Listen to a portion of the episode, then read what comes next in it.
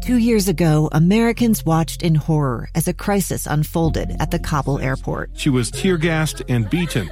Images of thousands desperate to escape Taliban oppression filled our news feeds. More than 80,000 Afghans made it to America. But the story didn't end there. It was very cold. There was no power, no heat. Who would help our newest neighbors? I'm Andrea Smardon. In Stranger Becomes Neighbor, you'll hear the stories of some remarkable refugees who left their homes and their dreams behind only to start over from zero. Their only possession was three blankets. And you'll meet Americans who stepped up to help them. You want me to come when you deliver your baby. What can one person do in the face of an international disaster decades in the making? That's Stranger Becomes Neighbor. Find us at kslpodcast.com, follow us on Apple Podcasts, or anywhere else you listen. Inside Sources. Inside Sources. Behind the scenes experience in Washington and around the world. Here's the opinion page editor of the Deseret News, Boyd Matheson, on KSL News Radio 102.7 FM and 1160 AM. Good afternoon, everyone, and welcome to Inside Sources. I am Boyd Matheson, opinion editor at the Deseret News. Great to be with you on a Friday, uh, a heavy Friday here in Salt Lake City, uh, as we mourn the uh, the the death and the uh, investigation work that has been going on.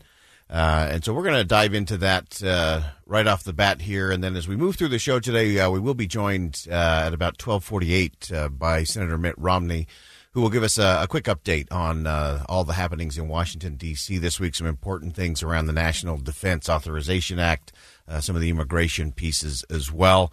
Uh, so stay with us uh, here on KSL News Radio. Uh, but I, I want to go right now to uh, KSL News Radio's Kelly Pierce, who joins us on the line. Kelly has been following this story. And in particular, Kelly, one, thanks for joining us. Uh, I know this has been a, uh, a really uh, hectic day in terms of piecing all of this together, uh, but you've been looking at some some interesting components as it relates to the kind of the the electronic component to all of this, the digital footprint and some of that. Give us uh, give us a little update on what you found out, what you know, how that helped with the investigation. Yeah, Boyd, uh, Chief Mike Brown has told me, um, and has always said really, that it was a digital footprint that led them to the suspect. Now, officers have not said what the re- nature of their relationship is. That means the suspect and Mackenzie, but they do know they started communicating electronically at least by June 16th. This was the day before she was reported missing. Um, one thing that they did say was that they were able to track his and hers phones to Hatch Park in North Salt Lake on June 17th at 3 a.m. That was Mackenzie's last known whereabouts. However, there have been some some, let's say, um, won't say issues, but some difficulties in tracking um, Mackenzie and, and, exploring this digital footprint. Actually, I'll let uh, Chief Brown speak for himself. There were uh, some text apps some anonymizing apps that yeah that were used that would uh, that prevented a, a, easy access or identification but again we were able to overcome those through our technology and our the footprint that this digital footprint that we followed and that digital footprint eventually led to Ayoola Ajayi, and now he is in custody. He is going to be charged with aggravated murder, aggravated assault, desecration of a body, and obstruction of justice. All right, uh, uh, Kelly, uh, that's a really interesting insight there in terms of that digital footprint, how it did uh, kind of help them in piecing this together. Uh, we know one of the pings that happened with both of their cell phones um, put them, you know, there at Hatch Park. Uh, were there any other things that the the uh, police chief mentioned? The text apps. Were there any other components to that digital footprint or that digital tracking uh, that was helpful in the process here?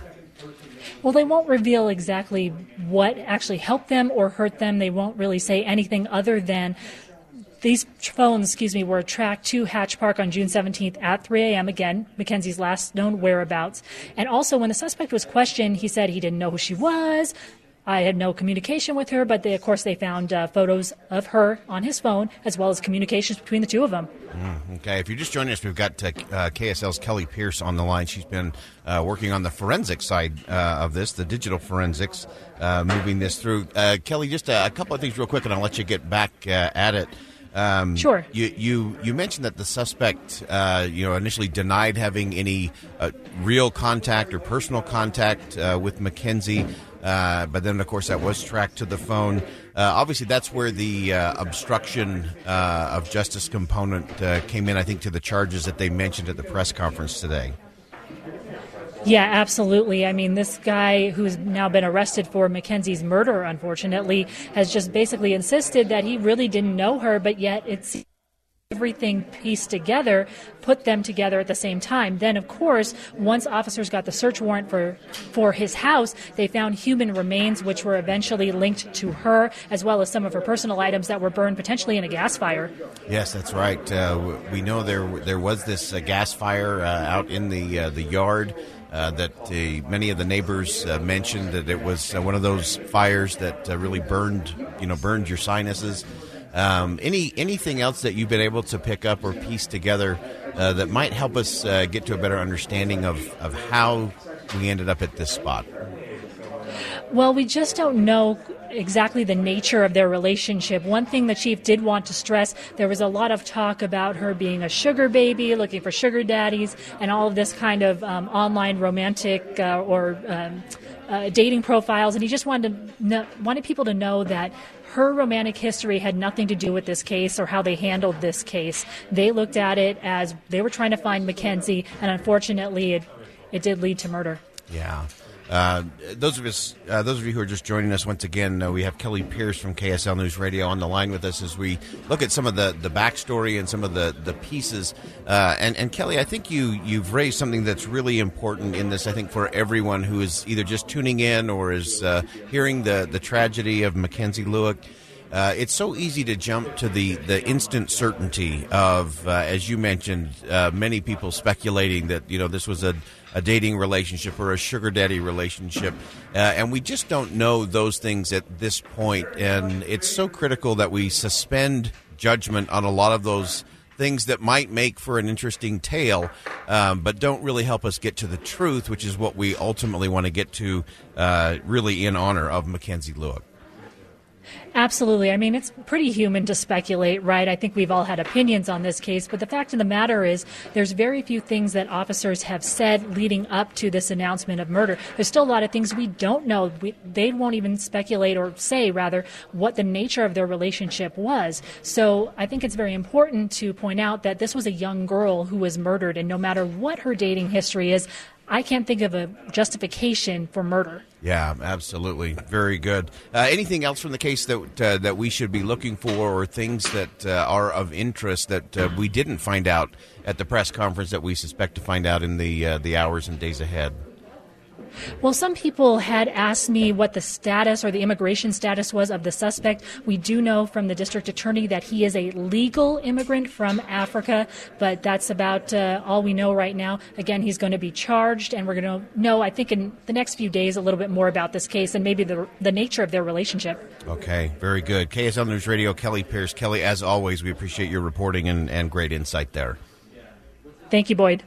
All right. Uh, again, Kelly Pierce uh, giving us some uh, some of the backstory and some of the forensics as it relates to the digital forensics uh, that ultimately led uh, to to cracking this case uh, to the tragic ending of Mackenzie Lueck and the apprehension of the suspect in the case that we'll continue to, to watch and monitor. And, and you know, just as a as a side note.